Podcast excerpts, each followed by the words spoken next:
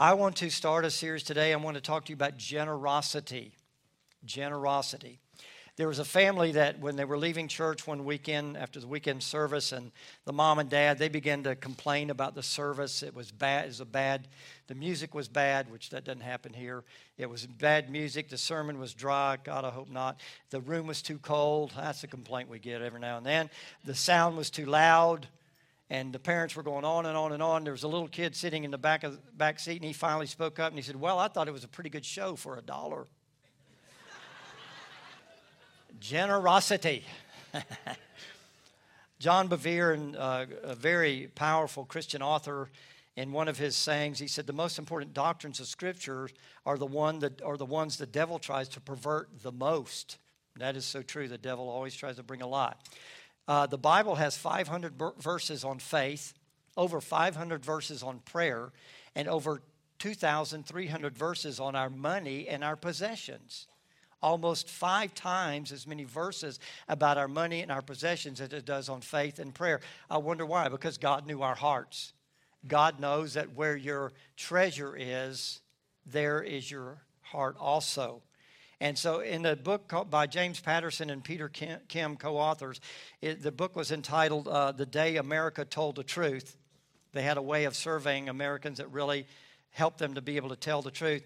And the question was asked, what would you be willing to do for $10 million? And of course, some people answered in a responsible way and, and great ways, positive ways. But here's what the way some people responded to the question what would you be willing to do for $10 million? 25% of them responded they'd be willing to abandon their entire family. 23% said that they w- would be willing to become a prostitute for a week or more. 16% said that they would give up their American citizenship for two, $10 million. 16% said that they would be willing to leave their spouse for that $10 million. 10% said that they would withhold giving testimony in order to let a murderer go free if they could be paid $10 million. 7% even admitted, I'd be willing to kill a stranger be a hit person, you know, for 10 million bucks. 3% said that I, they would be willing to put their children up for adoption. Now, I realize some of you here today may be willing to do that for free. but you need prayer. And we will have an altar call. I know that's not the Hollies. So, or, what does this tell us? It's a sad commentary that the spirit of selfishness is very much alive and well in America. It tells us there's something inside of folks that would make them give up values such as family and even convictions uh, that's divisive and even threatening to the values that they believe, really, basically, in their core as a Christian and a believer in the Lord. What's the solution to that? Well, truth is to know the truth. And the scripture said, Jesus said it in John, that if the truth, if you know the truth, it will set you free. And God's word will set us free from attitudes such as that. Many people think that generosity, many Christians, let's put it that way, let's talk about us. Many Christians believe that generosity is optional, take it or leave it.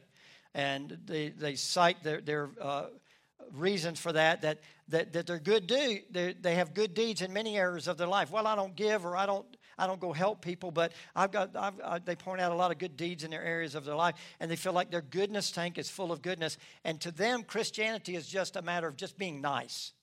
But I want to tell you, Christianity is a whole lot more than just trying to be nice to people. And the Bible speaks to this idea about generosity.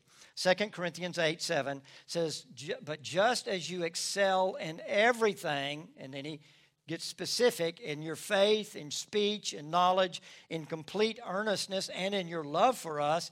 And here's the kicker He said, See that you also excel in the grace of giving.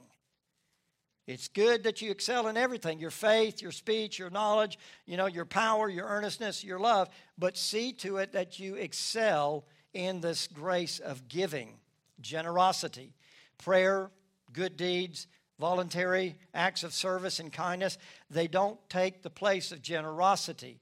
Paul says, do all of that, but yet add to your life being generous. We simply cannot leave this out because generosity, it is the heartbeat of God. For God so loved the world that he He's a giving God. An unknown person made this quote, you can give and not love, but it is impossible to love and not give. Christians, number one point I want to make today is all Christians are generous. And when you see that Christ, it's capitalized, a part of the Christian. Sometimes we forget that the word Christian literally means Christ like. That was the name that Christians began being called in Antioch. They were called the way, people of the way, or believers, or disciples of Jesus Christ. But then they got tagged with the name. It was really meant to be sarcastic towards them, but yet it's become a badge of honor for us, and it means Christ like, like Christ. Christ was so generous in his generosity and his nature that he gave up the perfection of heaven to come to earth that still amazes me that he would be willing to do that. He wasn't forced to do it. The Father, you know, that was their plan. He was so generous that he gave up every drop of his blood in order to pay for our sins. And in doing that, he makes us his children of a generous God. We think about the beauty of creation that God gave us, and thank God there's still many, many beautiful places on planet Earth that we love to go and see, and we're fascinated and we're awed and we're amazed at the beauty of creation. But thank God the day's coming that it's going to be a new heaven and a new earth, and everything that's polluted, tainted, corrupted, and, and everything that's uh, man's tore up, it's going to be back, put back to pristine uh, uh, uh experience and, and uh, beauty. Think of the expense that the Lord paid in order to redeem you. He gave his all, he shed all of his blood. God, uh, God and his son were separated for a while, and we kind of fail to think through that. But we think about Jesus praying in the garden, Father, if it's possible, let this cup pass from me. Nevertheless, not my will, but yours be done. Yes, there was physical uh, hardship and torment and pain that Jesus experienced. But I'm convinced the worst part of what Jesus was experiencing, the pain was bad. The physical pain of being beaten within an inch of his life and then being crucified, spikes run through his hands and feet, and spears and, and ripped open. But to me, the worst part, and I believe the worst part, was Jesus knew he would be separated from the Father's presence for that season. He'd never known what separation from fellowship with God was for. In that moment that Christ took your sins, my sins, into his being, God is of purer eyes than he can even behold or look at iniquity, Habakkuk tells us. And that's why Jesus cried out, My God, my God, why have you forsaken me? I'm the one that served you, that's been faithful to you, but it was God's plan. God could not look upon that sin and had to turn away. That separation to me, I think was the worst part that Jesus knew that he would face. We are so created in God's image that we too are designed to be generous. Now, our human nature fights that many times, but if you're like Christ, you're going to be generous. If you truly have the Spirit of God in you and the Spirit of Christ in you, you will be generous. You may have to deal with your flesh and attitudes at times. And the Bible makes this so very plain, and knowing of that truth that the scriptures say is what will set us free. So here's some scriptures that I want to share with you. Psalms 37 21, it says very plainly, the godly are generous givers. And we're not only talking about money today, we're talking about your time. We're talking about your talents, your abilities, the gifts that God gives you. It is money, but it's more than money. It's all of that. It's our time, our talent, and our treasure. That God says that when you're my child, when you're when you have the character of my heavenly Father and my Son, you will be generous because the godly are generous givers, givers of time, givers of their gifts to others, even give, givers of their treasures. Proverbs 22, 26 says this the godly love to give. I think that's why we do so well at missions here at World Outreach Worship Center. You're godly, you love God, you love people, you love to see people, and, you love to finance and sponsor uh, things that are, are ministering to other people, bringing them. You're godly, so you love to give. It's more than a need to, it becomes a want to. You know, we don't try to, and just like I said today, you pray, you ask God. I don't try to pressure you. I don't try to recommend or suggest. I just say, here's a budget we're shooting for. If we make it, praise God. If we don't, praise God. Whatever comes in, we praise God. But the godly love to give, it's more than a need to. It's, Lord, I want to do something for your kingdom. Lord, I want to participate. I want to contribute not just money, but time and talent and treasure. You know, we stay in constant contact with some of these missionaries that have a way to do it through WhatsApp or, or whatever. And we're constantly praying for them. Cruz, I better be careful when I say this. But Cruz said, We look at you and Sylvia, and we look at WOW, not just us, too. But they said, We look at WOW as those that help us and are over us in the Lord. They turn to us for prayer requests. I'm sure they turn to others too, but they said, We turn to you for prayer requests. They came to us and they said, You know, we're in a fix. We're, a, you know, that's a southern term for a mess. Uh, he said, We're in a mess. We don't know whether to live in Venezuela. We don't know what to do. We're being, we're being encouraged to live in the United States and travel to Venezuela and do ministry there, but we, we feel out of touch with the people if we do that. And so we talked about that over lunch after the service. We were with them. We, we shared with them what we felt was godly wisdom and, and just prayed for them. Say, you know, you're the ones that have to make the final decision. And I said, But we're praying for you. Well, just got a, a WhatsApp from him last night. They said, It is so bad in Venezuela. They're telling people, don't even come home right now. It's too dangerous. They said, we feel like we're going to make a decision as we talk to you that we're probably going to, uh, for the time being at least, we're going to settle in Colombia. But they trusted us and they looked at they look at WOW as a mentor to them. They look at WOW as a spiritual answer and parent to them. You know, I guess I'm old enough to be a lot of people not only parent but grandparent. You know, granddad. So a lot of kids look at me and think that it, that's yeah that's grandpa over there. Anyway, the godly love to give. The closer we get to God because of his character, the more you and I will want to give. Not just money. Please, please don't think pastor's talking to you just about finances and money today. The closer you and I get to God, the more we'll give love, the more we'll forgive, the more we'll be generous with our time and spend time with people, the more we'll listen to people, the more that we will want to give. Everything you and I have is God's. He's the creator. We're just the stewards, the managers of it. He bestows it, gives it to us. You say, Well, I worked for this. It's because God gave you health. It's because God gave you direction. God gave you vision. God gave you purpose. God gave you strength. God gave you energy in your being to do that. Everything, belong, every, everything that we have belongs to God. And it's only what you and I give away that will have an eternal significance. Only what you give away. We're not going to be rewarded by how much was in our 401k when uh, 501k when we die. God didn't give rewards for that. Wow, the angels don't jump in now. They had over a million dollars in their 501k. God, that's not rejoiced or celebrated in heaven. It's what you gave.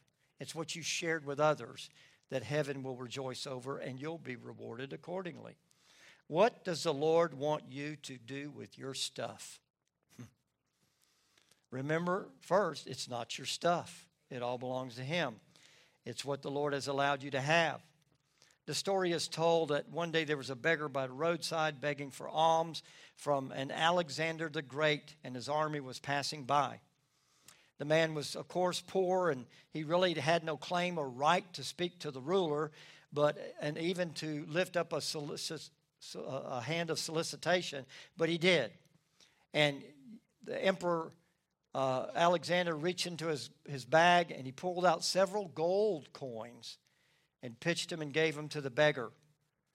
Alexander's courtier, he was astonished at the generosity of Alexander and he said, Sir, he said, copper coins would have adequately, adequately met this beggar's need. Why did you give him gold? Alexander responded, Copper coins would suit the beggar's need, but coins suit Alexander's giving.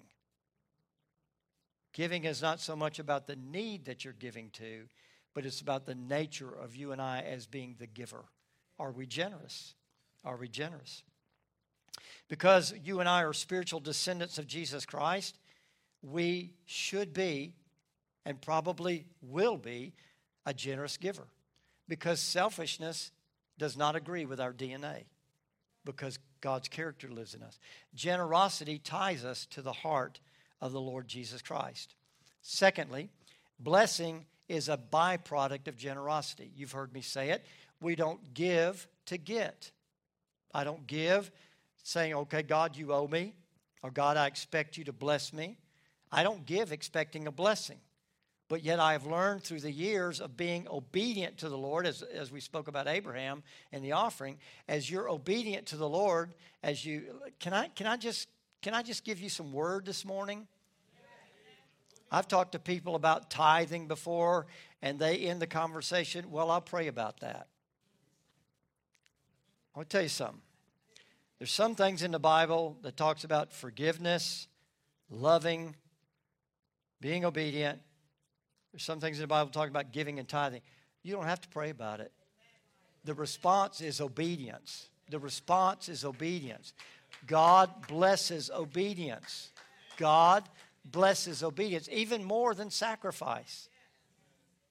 You don't have to pray about some things, you just need to obey what it says for you to do. So, you know, when you, and when,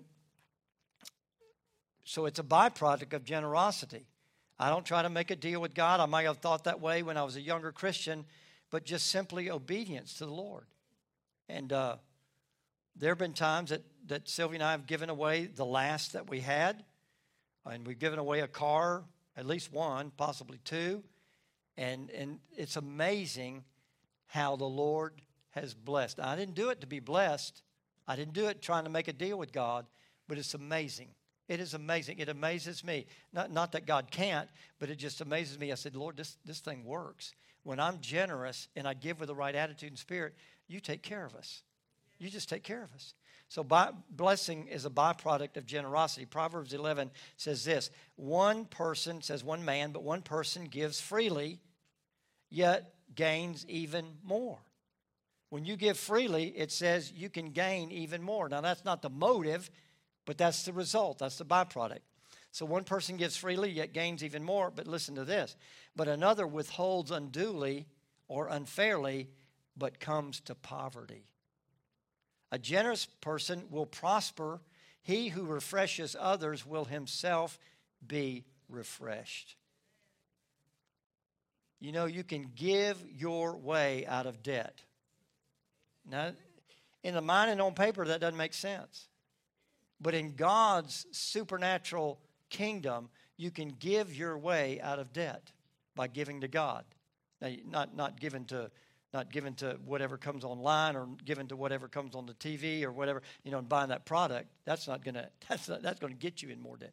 But giving to God and his kingdom, you can never be too generous for the kingdom of God. I need to say that again because that just went over like water on the duck's back. You can never be too generous to give to the kingdom of God. A generous person will prosper. He who refreshes others will himself be refreshed. Sometimes I need to give uh, you can't buy a blessing. And I have said this to the Lord. I've sat in a pew or a seat and said, Lord, I know you can't buy a blessing, but my God, I need one. Lord, I need you to pick me up out of this pit I'm in. I need you to pick me up out of this mess I'm in. I need to pick you pick me up out of the mully grubs I'm in. Anybody ever get in the mully grubs? Lord, I need you to pick me out. And I know I can't buy a blessing, but Lord, I'm going to give.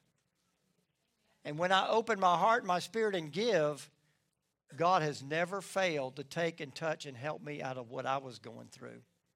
Wow, He's never failed. It is impossible to create an empty hole.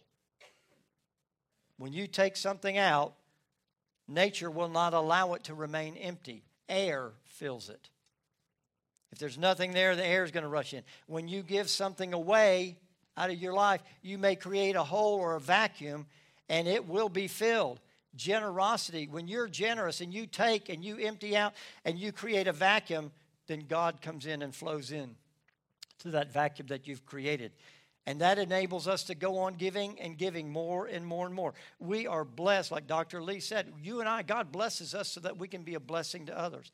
Yes, God wants you to be a blessing to your family. God wants you to take care of your family. But a lot of things, especially us as Americans, we overdo it. Five of you may believe that. We overdo it. How many shirts can you put in your closet? How many pairs of slacks or shoes do you really need or can wear? Now you're laughing because that's you. or either that's your spouse. I used to have one pair of black shoes, one pair of brown shoes.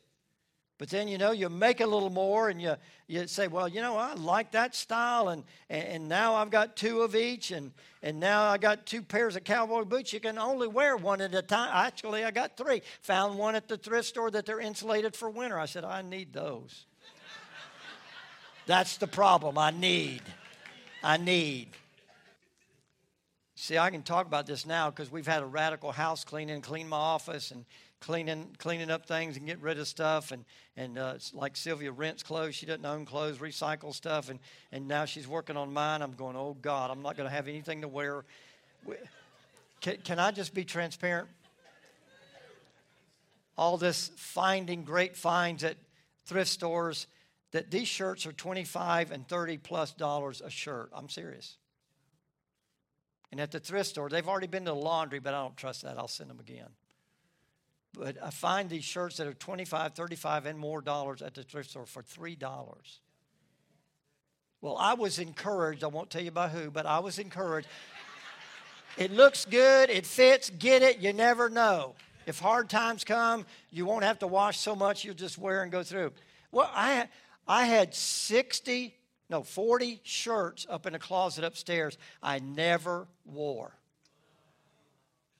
And one day the boss came and said, You're taking up my closet, my space with those shirts you don't wear. They're going. Go pick out the ones you want. And so I went, I picked out a few, and 40 shirts went to be recycled at the thrift store. I'm saying that how many shirts? I couldn't even wear. I told her, I told her, don't buy me any more clothes. I can't even wear. I can't live long enough to wear everything I've got. I realize some people have various sizes of clothes depending on what diet you're on or not on. I could understand that a little bit better than just being a, a hoarder. And uh, she calls me a hoarder. I said, No, I'm a collector. I don't know, somehow there's a difference. We're blessed to be a blessing. All right. Over and over again, the Bible tells us that you can't outgive God. I know that's not a scripture, but it is a truth. You cannot outgive God. Luke 16 9 tells us this I tell you, use your worldly resources on yourself. You read it? Can you see it? use your worldly resources on yourself. What's it say? To benefit others, make friends. You're not trying to buy people, but make friends. In this way, your generosity stores up a reward for you in heaven. See, you're not only going to be saved and saved from your sins, but what you do as a child of God to bless other people, to be of benefit to other people, that's what your reward when you get there will be based on. If you're stingy, tight, selfish, sparingly, your rewards are minimal. Luke 12 33, sell what you have and give to those in need, or just give it away, you know. And look, what does it say? This will store up treasure for you in heaven. There is the principle that you can store up, lay up treasure for yourself in heaven. It's not talking about your salvation, that's through the blood and faith in the Lord Jesus Yeshua. But your reward, your blessing in heaven. You can lay up treasure for yourself in heaven. You can send it before you by benefiting and blessing other people. Luke 6 38, Give, and it will be given to you. Good measure, pressed down, shaken together, running over, will be poured into your lap. For with the measure, for the measure that you use, it will be measured to you. I forgot my illustration. Sylvie has these very small little teaspoons, and uh, I was going to bring one of those and bring a snow shovel. But just if you can picture that in your mind, if you're only measuring with that little bitty teaspoon, I mean, it's, it's hardly even bigger than a thumbnail. If that's how you're measuring, according to the word, that's, what, that's how it's going to be measured back to you. But if you'll give out the measure the size of a snow shovel, God says it will be, that's how the measurement will come back to you. Now, see, we don't give to get. Your, your attitude's got to be right, your motive's got to be right.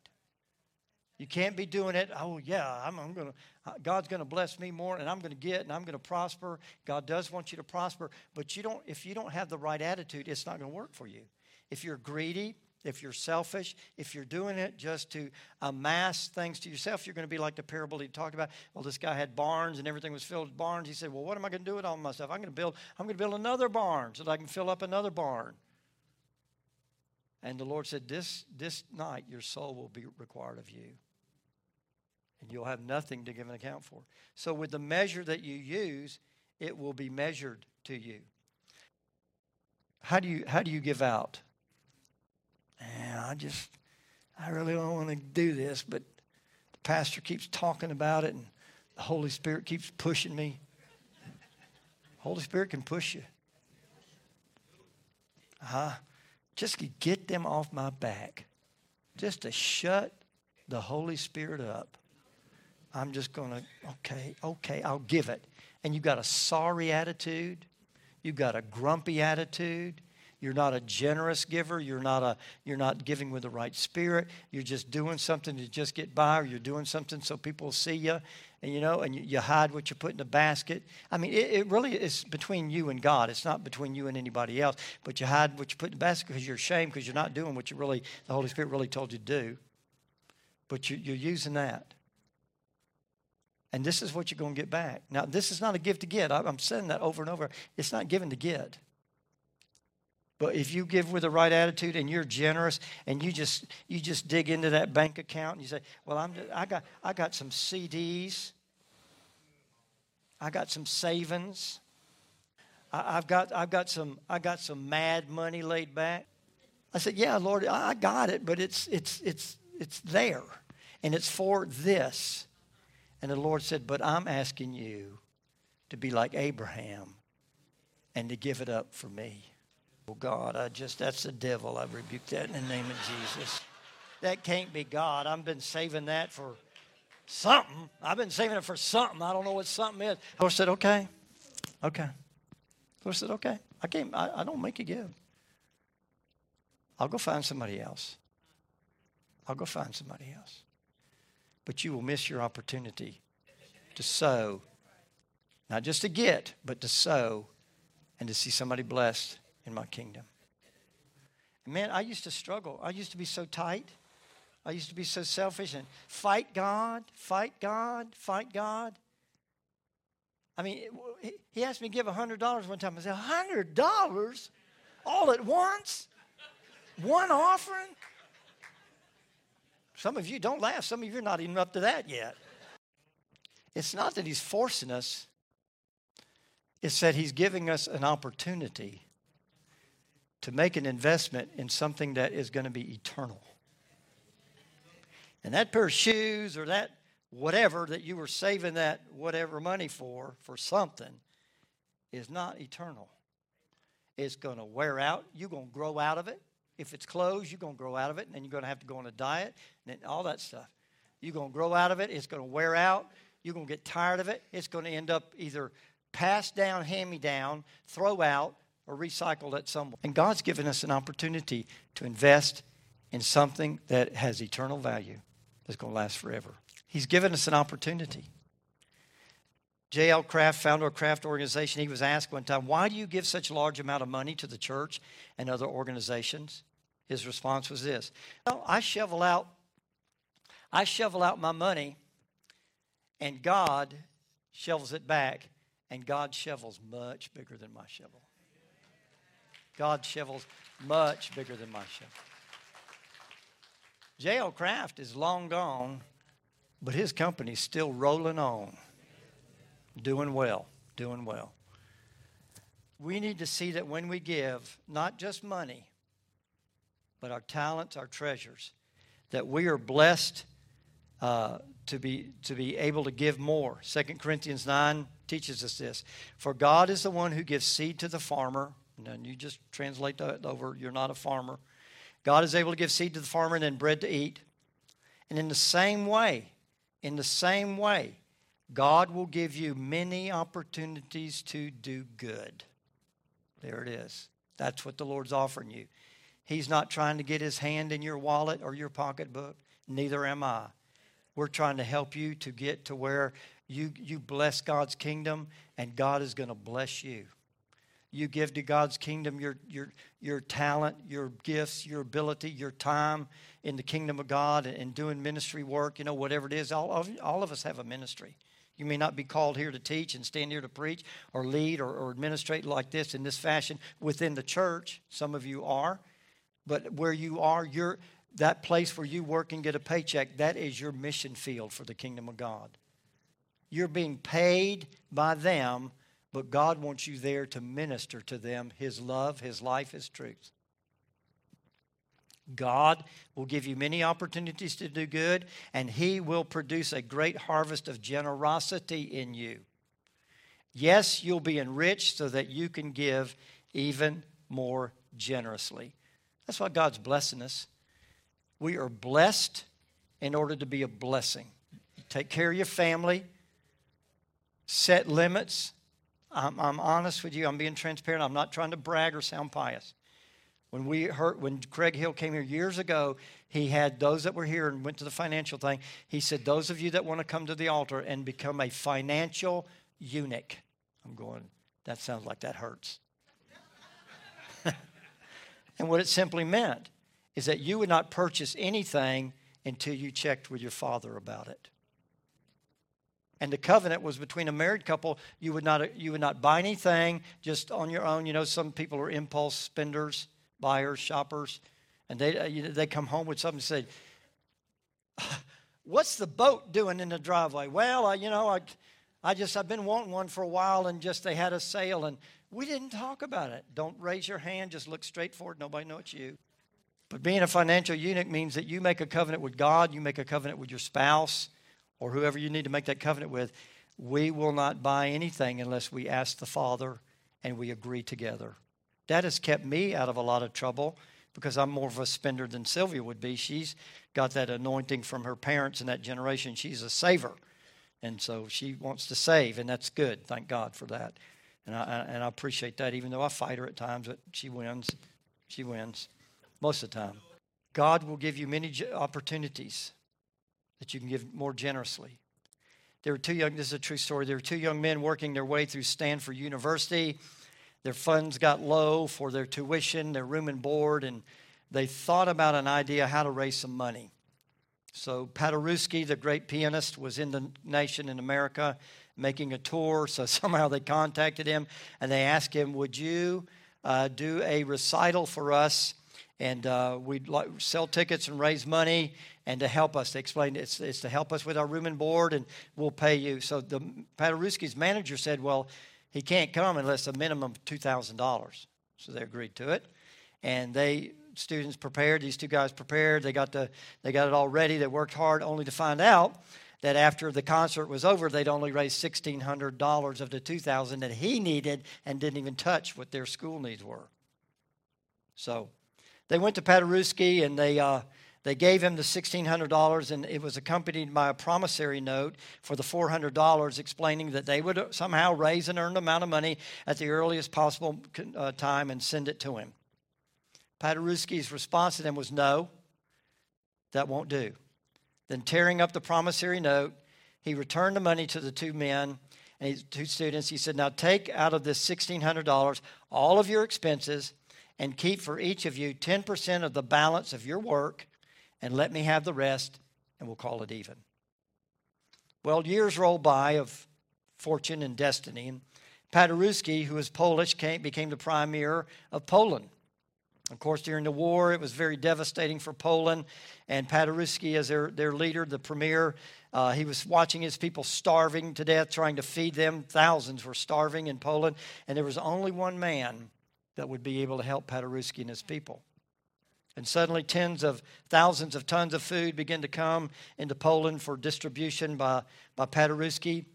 And after these starving people were fed, Paderewski joined, uh, journeyed to Paris in order to thank then President Herbert Hoover for the relief that he had sent. And President Hoover responded, That's all right, Mr. Paderewski. You don't remember me, but I just wanted to thank you. One day you helped me when I was a student, and I was in a hole and a hard place in my life. True story. When you give, it will always come back to you. when you're generous and have the right spirit and heart. Your gift may leave your hand, but it will never leave your life. God promises that throughout His Word, there's covenants. Proverbs 28 27, he who gives to the poor will lack nothing. You know, when you see people, we call it panhandling or begging, needing money. Sometimes something within some of us, some of us are very compassionate we just give and we're suckers. I mean, you know, some of us kind of got a hard heart and go, why don't they get a real job? Uh, police department tells us some of those folks, I don't know which ones, and they're hard to tell. Police department says some of those people make hundreds of dollars a day. They're doing better than we are sitting here. But some of them are legitimate. Some of them, the, the need is legitimate. It's just having to talk to them long enough to hear their story to find out who's who. We don't typically take the time to do that. But I've, I know the scripture says this those that give to the poor lend to the Lord. So the poor, the orphans, the widows are always upon God's heart. Last thing selfishness stifles happiness. See, we try to be happy by pulling things to ourselves and amassing more in our life. But Proverbs 14 tells us this a heart at peace gives life to the body, but envy rots the bones. He who oppresses the poor shows contempt for their maker, but whoever is kind to the needy honors God. Selfishness is so unlike God that it will stifle everything good in your life. If you're selfish in marriage, it's not going to be a happy marriage. If you're selfish in finances, then there's no joy in the things that you do have. If you're selfish with your talent, your talent loses its appeal to, not, to you and to everybody else. Selfishness within your heart, with your own heart, you're going to end up lonely. Selfishness is the opposite of the nature of God. It separates us from God. One more story. Story told that for 50 years, Eunice Pike worked with the Mazatec Indians in northwestern Mexico. During this time, she discovered some kind of interesting quirks about their culture. For instance, the people of the Mazatec Indians, they seldom wished someone well. Not only were they hesitant, not only did they fail to wish anyone well, but they were hesitant to teach one another anything. If they were asked, well, if the baker was asked, well, who taught you how to bake this bread? The, they would answer, well, I just know, meaning that they'd acquired the knowledge without anybody's help. The lady Eunice Pike says that this odd behavior stemmed from these native people's concept of limited good. So there's only a little bit of good. They believed that there was only so much good and so much knowledge and so much love to go around. And in order, and when you taught others, it meant that you would drain yourself of knowledge and you would be lacking. To love a second child meant that you would have to love the first child less. To wish someone well or have a good day, it meant that you had given away some of your own happiness, which could not be reacquired. You know, there's a lot of Christians that live that way. There's a lot of God's people that aren't generous, that feel like, well, I got to I got to get it. I got to hang on to it. You know, times are tough. Times may get tougher. And it's, it's driven by fear. But we have a God that is a generous giver, and God loves cheerful givers. Last scripture as Larry comes, 2 Corinthians 9.15. Paul said, Thank God for his Son, which is a gift too wonderful for words. Another translation says, Thanks be to God for his indescribable gift that he describes as Jesus, Yeshua, his son. Would you stand with me together today? Generosity, letting go, because the Bible already said, be generous. God wants us to take care of our family. God wants us to take care of our bills. God wants us to pay our bills on time. God, God wants us. If you don't, if you don't have your act together, you need to get you need to get enrolled in Crown Financial. I'm not just selling that. You need to get enrolled. You need to learn those principles to get yourself out of a mess, out of debt. Get yourself aligned with God's priorities. God, God will deliver you. God will forgive you of the mess. But if you don't learn to do better, you're going to be right back there again. Definition of insanity is you keep doing things the way that you've always done it and expect a different answer. That's crazy. Something's got to change. And you know, you know what happens? When people go to a marriage seminar, when people go to financial seminars, when people go to other spiritual seminars, when they find out they're the one that's got to change, they bail out. Oh, I got to change. You mean it's not her, it's not him, it's me? They bail out. I'm encouraging you when God, when the Holy Spirit puts his finger upon you and says, It's you. He's only wanting to move you into the blessing of his kingdom. Not trying to take something from you. He's trying to give you, give to you, and he's trying to position you in his kingdom so that he can bless you and use you to be a blessing to other people. He's going to take care of you too. He wants you to eat of the good of the land but He wants you to help and bless others to eat of the good of the land too. Father, thank you, God. You are a generous, giving, loving God.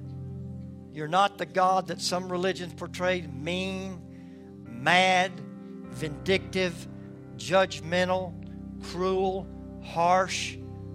You're loving, patient, kind, generous. Father, may the Holy Spirit, the fruit of the Spirit, rule, reign in our hearts. That, Father, that we have that character, that nature of you. Loving, generous givers. Not just money, not just that. God, our, our, our talents, our abilities to get involved, to help other people, to serve just to serve like Jesus came to serve. He didn't come to be ministered to, he came to serve. The Son of God, who we all will bow before one day, cast our crowns before him because of who he is, he came to serve us.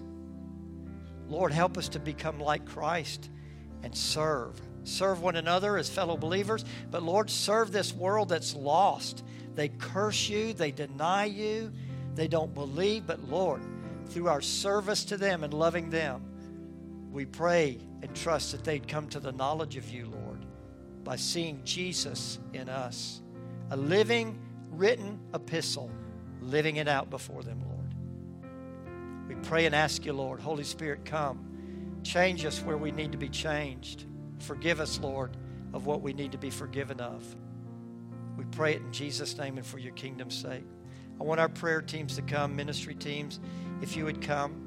And I believe the Holy Spirit's asking you today, this message has struck a chord in your heart that you fought selfishness or you fought, you know, you, like the little three and four and five year olds start saying, before they start saying mama or daddy, they learn the word mine, mine, mine. Let a brother or sister touch their toy, mine. Let a neighbor child at the daycare touch what belonged to mine, mine. We need to learn to let go Give it to God. And more than your stuff, God wants you. And when He has you, He'll have your stuff. Today, if you want, need, realize that's me, Pastor, and I want to change. I don't want to be this way anymore. I want to change. Without fear, without intimidation of what somebody thinks about you, which it does not matter what they think about you. What matters is what the Lord and you do together. As Pastor Larry leads us, I want you to just respond this morning and receive prayer and ministry for that area of your life. I give myself away.